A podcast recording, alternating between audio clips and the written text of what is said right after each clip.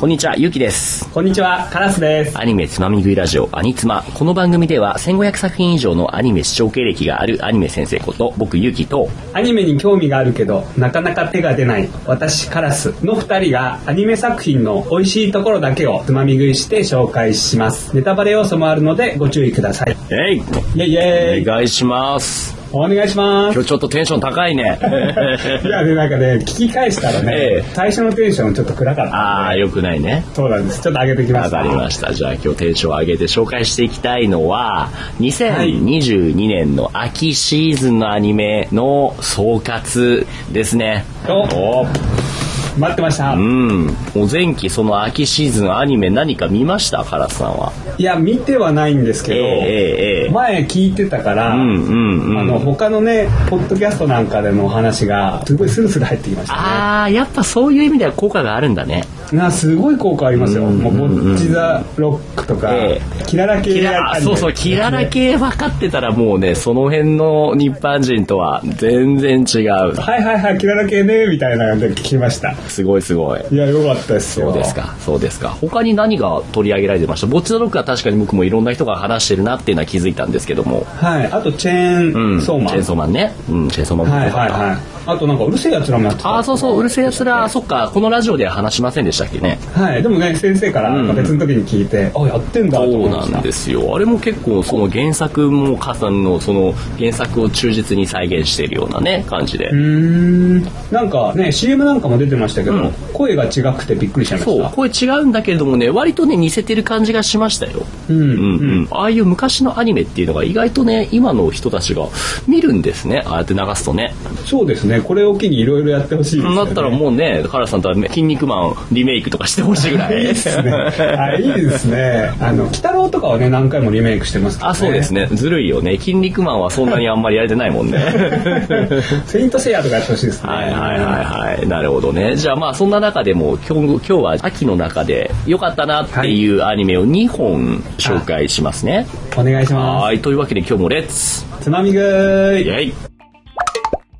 じゃあ先に2本のタイトルだけ言っちゃうとさっきの「えーとはいボッチ・ザ・ロック」とはっはっはあとはこの「機動戦士ガンダム彗星の魔女」ですねあーいいですボッチザロあどうぞッボクッチザロックすごい聞きました聞いたでしょなんかいろんなポッドキャストではいはいまあねさっき言ったように「キララ系」っていうのはその漫画タイムキララっていうその可愛いちょっとロリロリっぽい感じの女の子が出てくる系の4コマ漫画をまとめた雑誌の作品をキララ系っていうんですよねはいはいはいそれ系のキララ系でなおかつバンド系かなバンド少女をテーマにしたようなだから軽音プラス少しコミュ障なキャラが出てくるよっていう。そうですね、うんうん、いう作品だったんですけれどもこの作品の良さはやっぱりこの主人公でもある主人公の名前覚えてます、ああ何でした っけボッチちゃんそうそうそうそうそれ覚えてれば大丈夫ですぼっちちゃんですねあはいだはいはい名がぼっちちゃんで、えっと名前が後藤ひとりひとりちゃんぼっちちゃんですねはいはいなんか段ボールに入ってあそうなの演奏したってそうなのねこのぼっちちゃんのね普段はめっちゃ陰キャなんだけれどもバンドを本番になるとすごいね実力を見せるってギャップメリハリがすごい見ててね気持ちよかったなと思うんですよはあはあはあはあはあそこをじゃあちょっとね実際見てもらうってことでじゃあまずはそのぼっちちゃんの普段どれだけダメダメな子かっていうのをダイジェストで一旦全部見てみましょうかあー見たいですねははいい学生時代ちやほやされたいがために教えに入って練習をするみたいなずっと練習したじゃないですか、うん押し入れうんあね高校デビューしようと思ってバンド T シャツとかはいはいはいいろいろバンド靴つけてくるけども全然誰にも注目されなくて スルーされてますねねそうもうメンタルが弱いんだよねメンタル弱いあそうバンドするんだけれども他の人と一緒に演奏する経験がないから下手だって言われちゃうと。あ面白いですねっていう、まあ見てもらいましたけれども、いかにね、陰キャかっていうのがね、割と分かりやすかったんじゃないでしょうか。うんうん面白いですねねここまでですごい、はい、面白いアニメだなと思ってましたあ、本当に。そうですねいきなり暗い部屋から始まって、えあれと思ったら押し入れのそ中うですなんね、です自ね分家の押し入れの部屋の中で、もう黙々と練習をしてきた中学3はい年間。はいはいで中学生の黒歴史を思い出して、悶々としてたそうそうで高校は変わるぞって言ってバンド系のグッズ、バンドとかい T シャツが着て、みんなにアピールするんだけど、誰にも気づいてもらえなくて。 チーンってなってまそうしたねそうそう。で、もう私やっぱダメなんだっていうところに、その他の高校の下北沢の方でバンド活動をしているドラムの女の子に誘われたりして。はいはいはいはい全然コミュニケーション取れ乗れないよね。で、そう、演奏してる子見せてって、で、見せるんだけど、ど下手だねって言われ て。本当はうまいのうん、でに、おみんなと合わせたことなねいから、ね、おかしいなって。で、その女の子から、こういう子も参考にしてみたらって YouTuber の YouTube のリンク見せられて、これ私が隠れてアップしてるギターヒーローっていう YouTuber じゃんって、この人がめちゃめちゃうまいんだよねとか言っていい気になるんだけれども、はいはいで段ボールを借りてそうそうその中で演奏したそれなら大丈夫っつってね。そうそうそう。はいはいはそういうもう本当にもう陰キャ、陰キャオブ陰キャみたいな感じでね。いうんうんその後どうなったそうなんですよ。ここまで行くとただのね、そのダメダメなこのアニメじゃんって思うんだけども、やっぱね、はいそこをぼっちゃんがその練習を積んで仲間との関係値を高めていく中で、ライブで見せるシーンっていうのがとってもいいんですよね。それをいくつかじゃあ見てもらいますね、今度は。はいじゃあまず最初見てもらうのが、えっと、ぼっちちゃんたちがバンドメンバー4人集めて、あ、これでバンド組めんじゃん、バンド組んだんですけれども、普段その活動の拠点としているライブハウスが下北沢にあって、そこはいはいはでい今度行われるライブイベントに出るために、最低限の演奏スキルがあることを認認められないといけないから、オーディションを受けるんですよね。ああそはいのオーディションでのシーンですね。いきます。覚悟を決めるわけですよ、頑張ろうっつって。うんで演奏シーンが本当丁寧に作られてるんですよねうんうんいきなりこんな上手くなるかみたいな感じはあるけどそこはご都合展開ですね、うんもうねかっこいいんだよね、うんおー すごいでめちすゃめちゃねうそのま後いそうなのっていう見てもらいましたけれども、はいはいはいもうめちゃうまいでしょ本当に段ボールなくてももう何大も丈な夫くてもね、できるようになりましたね。これで結局オーディション受かって、バンド、ライブにも出れるようになったんですけれども、ライブシーンが本当に力が入ってる。僕別に音楽やってる人間じゃないけれども、すごい丁寧に書かれてるなって思いましたね。指までちゃんと描けてましでたすもんね,、ね、ですね。っていう最初のライブシーンで、あと2つぐらい見せてもいいですあ大丈夫ですはい。じゃあ次のは、バンドハウスでライブをするんですけども、なんか思ったようになかなか盛り上がらない、このままじゃ何のために練習ししてきたんだっていうところで、こんなんじゃダメだって自分を振り立たせて本気を見せるっていうぼっちちゃんのシーン。はいはいいきますね。他のボーカルの子が MC をしてその間のつなぎをしてくれてるんですけども、でもなんかちょっとね不完全燃焼なんですよねはいはいそれこに MC の途中に全然想定してなかったいきなりソロギターを入れ始めて、はいどうしたんだぼっちちゃんみたい な急にってみんなその意図を読み取ってこのままじゃ入ろうっつって、はいはいはいはいでこれでみんなね適当に見てたファンとかあの観客もおなんだなんだみたいな感じでこいつらすげえじゃんって、うんうんすごいなんかかっこよく見えるよねぼっちちゃんがねはいはいはい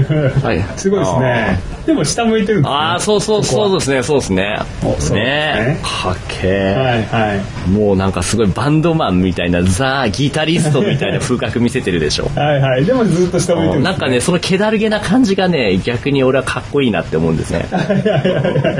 なるほどねこうして経験値を積んでいってこのアニメの最終話、ファーストシーズンの最終話が学園祭に出るんですよね、ぼっちちゃんたちの、自分の学校うん、です自か分の学校の学園祭はいはいに出るんだけども、1曲目演奏して2曲目入る時にちょっとねトラブルが発生してそれをどうやって乗り越えるかっていうところをちょっとね見てもらいますはいね、はいはいはいトラブル発生ぼちちゃんもね、弾いてるんだけども、なんかちょっとチューニングが合わないなって違和感を感じながら弾いてるんですよね。うん。弦が切れちゃう。ああやばいピンチやばいやばい、チューニングに入る。あー、ペグも壊れる。あらまずい。ピンチあーテンパる、テンパる。この焦りの描写とかもすごいうまくね、演じられてて。うんうんそこで想定してなかったこのボーカルの子がね、そのソロで対応してセルフしてくれるんだよね。はいこの子はギターはい初心者だから、ぼっちちゃんにいろいろギターを教えてもらってた子なんだよね。はいはいで、それを見て、私もそんなタウトバカじゃダメだって言って取り出したのが、その場にたまたまあったこのカップ酒の瓶を使って、ちょっと後で紹介するんですけども、まあとりあえず行ってみてくださいね。うんはいはいどうし何が起こそっうたんそでうすそかこう。れっていう学園祭、はいはいすごいですもねうまずうまいとは思うんですけれどもでもちょっとハプニング起きてたじゃないですかそのチューニングが合わないって言って途中で弦が切れちゃったってね、そうですね一番外のやつですかねそうそうそう、やいばいやばいってこのままじゃって思って本本来なら自分がギターソロするはずところのところが弾けなくてでもそこにボーカルの女の子この北ちゃんって北育代ちゃんっていう北ちゃんがた、はいそう、はいヘルプに入ってくれて想定しなかったところをすごいですねねでそれはいはでいじゃあ私も何とかしなきゃっつってで、ちょうどその場に落ちていたっていうのも、まあ、伏線があるんだけどもこの観客に来ていはるいギターベーシストのこのいつもお酒を飲んだくれてるキャラクターがいるんですよでもベースの腕はめちゃめちゃうまいみたいなぼっちちゃんの先輩みたいな感じのそのキャラがいて、はいはいでその,、ね、キャラその人がいつも飲んでるカップ酒の空き瓶がその辺に落ちてるのを見つけてそれを使ってカップ酒の瓶を弦のところに当てて弾いてるでしょ、はいはい音楽は僕もやらないけどカラさんもやらないですよわかんないですわかんない全然わかんなボいですトルネック奏法っていう弾き方がどうやらあるらしくて、はい本来ギターっていうのはその指でそのここの部分をフレットって言ってその弦の部分を押さえてどの音を出す何の音を出すっていうそこはいこの部分は分かりますよね、はいはいそうですねうんうんやるんだけれども本来であればしっかりチューニングをしてここの部分を押さえればどうとか出るんだけれども弦が切れちゃったらそれがうまく見つけられないんですよね、うんうんでも指で一つのところを押さえるんじゃなくて円形であったり少し大きめのものをまとめて当てて押さえることではいはっきりとどのところでなくても「ど」に近いところを探しながらその動かしながら「ど」よりちょっとずれてたら少し下げてっていう滑らかなチューニングができるようになるんですよはいはいはいうんはいはいはいそれを土壇場で思いついてするっていうなるほど土壇場でそんなことするなんてすすげえなって いうそうそうそう起点が利きますねそうなんでよその現場を離れしていくわけですよね、うんでもでもぼっちでコミュ障なところはライブの後とかも変わってはいないようでそこのギャップがまた面白いなっていう、なるほど面白いですねこれはセカンドシーズンに期待ですねきっと出ると思いますよあそうなんですね、大人気ですかっていうのがぼっちだろうくですねまずねもうはいよか楽っしたかったもう一で個す大丈夫ですかねあ大丈夫は大い丈夫機動戦士ガンダム水星の魔女ですねはいガンダムだけれどもそうですシリーズでは珍しく主人公がね女の子ですよね、はいはいはい割と学園ものみたいなのかなーって僕は1話2話見てて思ったんですけれどもね前回は2話まで見てたっていうかね、でもこのスレッタ・マーキュリーちゃんって赤い髪のね女の子もなんかはい見てると結構巻き込まれ体質というかなんか傷があーなんでこんなことになっちゃうのみたいなええー、みたいなおどなんかすごいおどおどしてる感じのキャラなんですよ、はいはいはいそこについてもちょっとこんな感じのキャラっていうのをちょっと見てもらいましょうかはいそう彗星から学園に留学というか入学しに来るんですけども学園長の社長の娘みたいなキャラクターがすごいあはいはいもはうい気が強くてもうあんたもうじれちゃい強いふですじねうじしてイライラするわねみたいな感じでねはいはいはいこの弱気な感じと太い眉毛の感じからなんか2チャンネルとかツイッターでタヌキタヌキ扱いされて てなるほどで1話で判明するんだけどもガンダムに乗るとめちゃめちゃ強いみたいなそうはいはいはいでその学園の中で1位を決めるためのバトルに勝利して1位になって、はいはい副賞としてミオリネちゃんの結婚相手、フィアンセに認められるみたいなのが1話、かなりたくさんいろんな展開が集まってる1話ですねちょっと後で説明しますね。で今1話のまとめみたいなところでスレッタちゃんの可愛いシーンまとめてみてもらいましたけれどもはいそう、タヌキちゃん、もう見た目はがもうそうなんですよ。割と体は大きいんだけれども、いつもビクビクしていて、ごめんなさい、ごめんなさいみたいな。で、太い眉毛も相まって、もうネット上ではタヌキって言われてるような、可愛いスレッタちゃんなんですよ。対して、このミオリネっていう、ミオリネちゃんっていう白い髪の、この子は学園長というか社長の娘みたいな、社長令嬢。ここはとってもいつも強気で、あんたうじうじして、もう本当自衛隊はね、みたい な。うん。強かったですねでもそのスレッタちゃんはそのガンダムの操縦の腕に関してはピカイチだから、その学園内1のホルダーと呼ばれる男の子に勝って、自分が1位になって、じゃああなたが1位になったなら、これからはあなたが私のフィアンセね、みたいな話になって、で、最 後、ね、えでも私女ですよっていうことを言ったら、このミオリネちゃんがね、なんて言ってましたい水星ってお堅いのねって言ってましたねそうそうそうそうそう。 なんか今の LGBT 文化にも結構一石を投じるようなね。これ名言ですね水星ってお堅いのねうんで、その1話、ラストこんな感じでね、そのガンダム、手のひらに乗っけてっていう、これから物語が始まるみたいなところじゃないですか。はい。そうはい。これで1話なんですね。そうです。結構たくさん入ってるでしょ。この後どうなるんそでうすかこの後本当学園の中でのいざこざに巻き込まれたりあとはこのミオリネちゃんが、さっきあの社長の娘って言ったじゃないですか正確に言うと、はいはい100200以上のいろんな企業の集合体のいわゆるコンセルンみたいな存在のトップオブトップの娘なんですよ。うん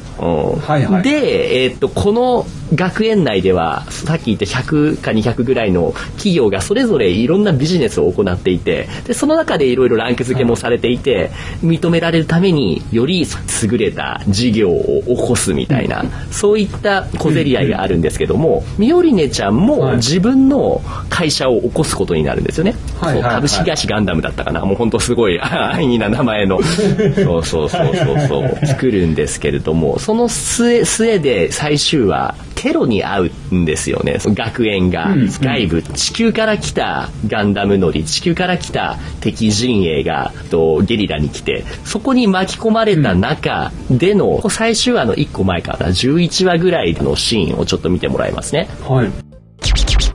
はい。それまでスレッタちゃんとミオリネちゃんはちょっとしたすれ違いでなんか素直にコミュニケーションが取れないみたいなミオリネあのスレッタもミオリネさん私のことなんか本当どうでもいいと思って私が使えないから私なんかもうお払い箱なんだみたいな感じで拗ねちゃうんですよね。うんうんうん。うんはいそはいれよくある。まで、ミオリネちゃん。うも、そんなわけないでしょ、バカね、みたいな感じで。で、最後にこうやってギュって抱きしめ合って、そう、あな、私のそばにいてよ、みたいなシーン。あ、これ、はいはいはいはい。いいです ね。ミオリネちゃんもちょっと面倒くさい、こうしてみる と。社長令嬢がツンデレ的なそうそうそう。できずなっいとそばにいてとか、もっと構ってみたいな。はいめんどくさいで すねあ自分のやってるトマト農園もちゃんと世話見てて って。もうめんどくさそうな顔してる。そう花婿としての自覚を得てね、結構めんどくさい子をもっとずっと一緒にいてとか、畑の世話毎日見てと か、部屋の掃除も修理2回してとか、いう言ってるでしょ。すごいめんどくさい女の子ですねはいはいはい でも分かりましたってとここで絆を確かめ合うんですけれども、あれこれごめんなさいちょちょっといいですかこれ LGBT の言葉あるんでちゃんと確認しておきたいんですけどこれ友情的な話なんですか、それはあの恋愛的などどっちなんだろうどっちねでもそこまで明らかにはされていない、はいどっちでも取れるような感じで書いてるってことなんですね、んはいはい、だいぶですねねそう恋人みたいな言い方っちゃ言い方ですもうんんねねえねえなるほどそうだよねなるほどでそれを含めて最終はさっき言った地球から出てきたテロリストに襲われるんですよね、でその運悪くそのミオリネとスータちゃん離れ離れになってしまって、でそんな中でミオリネちゃんはそのさっき話したその社長その企業体のトップオブトップのお父さんがいるんですけれども、そのお父さんの命を狙ったテロだったんですはいはいはいよはいだから、その、撃たれてしまって死んではいないんだけれども、もう危ないっていうところの、もう死んじゃうよみたいなお父さんを連れて逃げてるんですよね、ミオリネが。で、そこで、っていうシーン。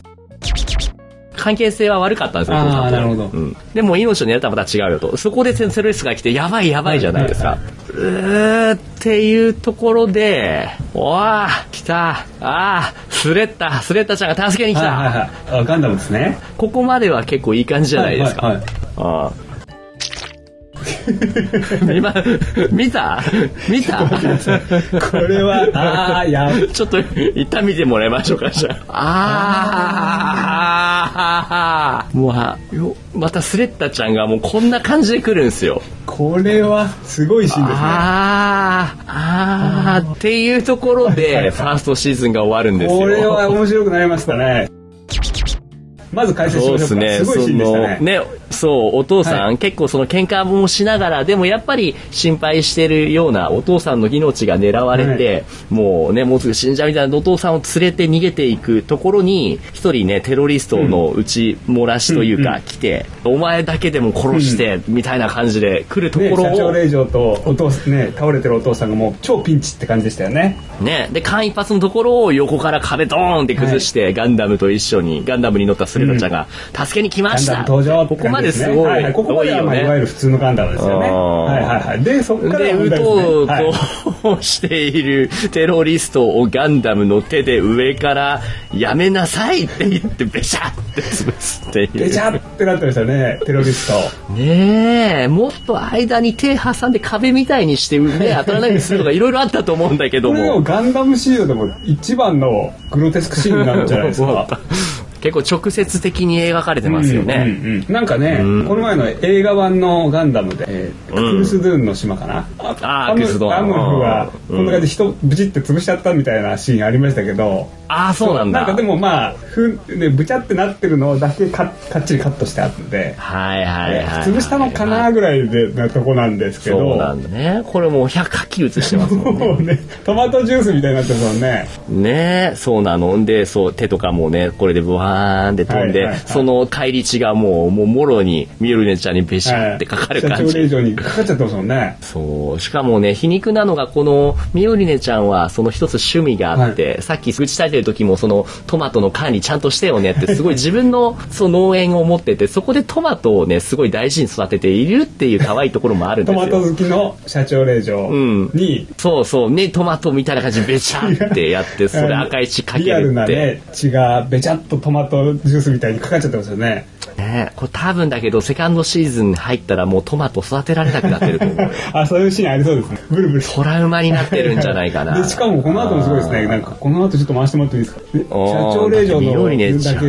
んのね 目がもうあーみたいな目が死んでしかもそこはいはにもう、ああああああみたいな縛らないですねみたいな感じで笑いながら来るんだよ ねはいはいタヌキちゃんがねそう笑いながら来てでねえみたいもな血がべっち血ょりまみれの手出して助けに来ましたよって、はいこれ見てもう開いた口が塞がらないなんかこのカットがすごかったですねなんかあの社長令嬢がもうドン引きのドン引きの顔してますもんね、うんなんで笑ってんだってね。で、最後に一言、ボソッと、人殺しってね。あああーここで終わりですよ、ファーストシーズン。 いや正直だから聞いてていわゆる学園ものとあかー都市の中で小さくうん。ガンダム縮まっちゃって別に対外的な戦争とかにはじゃあないんだなと思ってたら、んうん いきなり最後このシーンでギュッて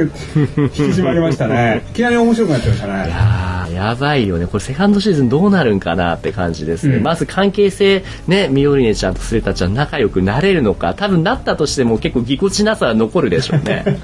あこれなんかあれですかガンダムといえばね大規模な戦争が一つの見どころだと思う、これそんなえにえなんか割と一つの都市の中のコンツェルの中の話みたいそうだなな1シーズンはそんな感じだったうん、でも最後の方に地球からの他のガンダム乗りみたいなキャラも来て、そいつらがテロリストとしてテロを起こした結果今こういうことがねその起こっているので、多分地球とのやり取りとかもしかしたら他のねところの団体とのぶつかり合いもあるかもしれないですなるねほどなるほ、どうん、これ見てて思ったのは前々回かな前回かな鎌倉殿の話をしたじゃないですかあれもねすごい最初は何でしたっけ大泉洋のあの主人そ公うのキでャすラ、ね源頼朝ねえ、宿の頼朝も最初はあれちょっと抜けたところもあるけど、いいじゃん、案外、案外いいやつじゃんと思っていたら、気づいたらどんどんどんどんもう悪事に手を染めてそういっですねて、はいはいはいはいはいうんもしかしたらこれもそうなるかもしれ ないですうね。んなんかそんな感じですよねすごいなねえ、っていう2つの作品、ボッチザロックと機動戦士ガンダム彗星の魔女が良かったなと思いました。はいちなみに先生どうなんですか他の作品はどうでしたかうんとね、あの、チェーンソーマンとか見てもちろん面白かったんですけども、アニメは悪くなくて、多分これ僕が一回漫画読んだ作品をアニメで見るのが多分苦手なんですようんうね。んまあそうかストーリー知っちゃってますもんね、そうなんですよね、うんうんついつい先先ってなっちゃうから、うんうまあただでも毎回毎回のエンディングテーマソングが違うっていう話したの覚えてますはいはいはいそうでしたね全部違う、うん、お金すっごいかけてるから、そういう意味ではそこの曲とかはとってもクオリティ高かったですね、うんうんあとブルーロックとか、あ、ブルーロックね。ブルーロックも同じで、もう漫画読んじゃってる から、もう分かってるっていうのはあって。なるでもね、でもね、あの、ちょっとだけ、えっ、と、脱線するかもしれないんですけど、いい、ですか大ね。丈夫ですよ全然最近、日本のあのサッカー界ですごい盛り上がっている選手、はい三笘選手って分かりますかねああのカラススポーツ全くダメなんですいませんああ、大丈夫ですよ、大丈夫ですよ。あの、この前のワールドカップか、ワールドカップやってましたよね。はいやってましたねその中で、これ絶対にそのゴールライン超えてるかうんらアウトだろう、いや、でも入ってるよ、みたいな感じで、こういう写真が話題になったの覚えてますあーははははそうそう。ここから切り返してシュートを決めたっていう、その三笘選手がいるんですけれども、うんうんうん確かドイツのチームだったかな、はブライトンっていう名前のクラブチームでプレーしていて、はいはいはいそこでしたプレーっていうのがそのブルーロックのえキャラクターがやってるのと同じような動きでめちゃめちゃトリッキーなシュートを決めたんですよ。ーんすごいでですねそれを見て、え、これまるでブルロックのこいつじゃんみたいはいなはいはいはい盛り上がり方をしていえて、ー、ちょっとだけ見てみたはいはいはい見たいです三笘この辺ですね、これ。はいはいはいはいここで取って取って一瞬見ました一瞬シュートするところをフェイントでスカってその上透かして、はいでもう一回蹴るっていうプレーこれめちゃめちゃもうみんな盛り上がってて、へーこれちょこれこの後ののパス左しからて右のに来た時にこうでスッて切ってこうっはて、いはいはいはいはあそうそうそういフェイントかけたみたいなことキッあーシュートのフェインそトかうシュートのフェイントこのゴール前でこの余裕のプレーができるっていうのはめちゃめちゃすごいと度胸がありますすねごい評価されてるんですよこの三笘選手が、はいはいはでこの三笘選手のプレーっていうのが多分出るんじゃないかなえっとね出てますね完全に一致あーあー完全に一致フェイクボレー、 うんうんアニメにはなってないのかなまだ結構先かもしれないからっていうアニメと似たようなことを現実の世界でね、うんうんこのめちゃめちゃ今すごい人気注目選手三笘選手がやってるのを見てうおーっと思ってなるほどすごいですねブーロそうなんですよ。ブルーロックもすごいし、リアルのサッカーもすごいなって いう、ちょっと脱線しちゃったけいど。やいやいやすごいですねえあとはブリーチとかどうでしたあ。ブリーチまだ見てなはいいの。はいはいはいいやいいじゃないですかそれはそれで全然えブリーチこれで完結ってことですかか完結っていうことらしいですね。はいはいうんうんそのはずですよ。あとはポプテピピックとモテビビックはもうね、はいもう、 クソアニメってもう自分たちで言ってるようなあれだから、もうこれはなーっていう、逆張りするオタクの人たちが見るような。そうなんですねこれくそうみんな普通に見たら何これってものをいやこれが面白いんだよ分かってないなって言いたい人たちの作品なんじゃないかなって僕は そ思うっなてんでてすねちょっとクロート系なんですねうんそう思うかなまああとは「スパイファミリーもとっても面白かったですね、はいはいはい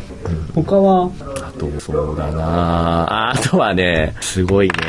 あの結構今期に限らずその中二病って言って分かりまわすかかりねますわかりますああもう中二病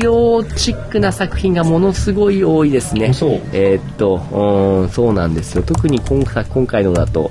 えっと、この影の実力者になりたくてっていはうい作品。はいこはいはれいがもうね、初めちゃ耳めでちすゃ、ああ、そっか、まだ話してなかったですよね。もう、いいじゃないですかそういうのくだ本さいよはいはい当、なんでしょうね、オタクの妄想を詰め込んだ感じの。 面白そうも聞いてるだけで面白い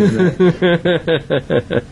最強のキャラクターがその美女揃いの手下の軍勢を連れて、そのね、えー陰ながら暗躍するみたいな感じの、うんうんうんそういううわーこれはうわーっていうあ本当にでもちょそっとうかファンタジー系なんです鳥ねファンタジー系ですね鳥肌ゾゾって悪い意味でなっちゃうような感じのあでも本当に強いってことですよね本当に強いはいよはいっていうこれも場合によってはおすすめですはいはいちゃんとしたアニメなんですね。ああ、あそうかそうちゃかん。中学生が、ちゃあんの、適当な、 ちょ中二病を発症してるとかじゃなくて、ちゃんとしたファンタジーのね、しっかりした作りですよね。うんちゃんとしたファンタジーアニっていメうあ。あとは、ベルセルクとかもあったってことですからね。うんベルセイクもそうね見てないでうすね、ん。弱虫ペダル。はいはい。弱虫ペダルもね、長い、長いんだよな、うんもう、その、えある程度知ってます弱虫ペダいルや、なは。んか、メガネの子が自転車こいでるぐらいしか。あ、そうそうそうそう。もうだってあのメガネの子が確か2年生だか3年生だかになって、今首相になってるんじゃないのかな。うんうんえー相変わらず自転車こいでるって感じなんですね、じゃ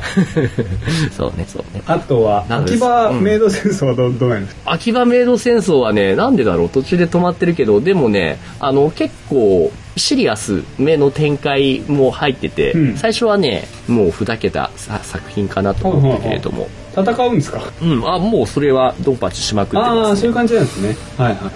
いや本当知らないから、秋葉その戦争がそのメイドとしてのメイドのキャキャピキャピなのかバトルなのかも全然わかんないじゃないですか、 あー表ではキャピキャピしてるけれども、裏ではすごいお互いの、えー、とライバル店舗のメイド同士で、はいね、血で血を洗う争いをしたりとか、うんそのいろんなメイドカフェの上位上位に存在する他のメイドカフェとか団体ヤクザの,、はいあの元締めみたいなところにみかじめ料を払うみたいなそれを払えなかったら、はい見せしめに会うみたいななる。ほどねいや全然今のぐらいでもうもう大全然大丈夫ですよで本当初めましてだからあこういうアニメがあるんだなって思っただけでも全然嬉しいですね、多分リスナーもそうだと思うんですけど、はいうんうん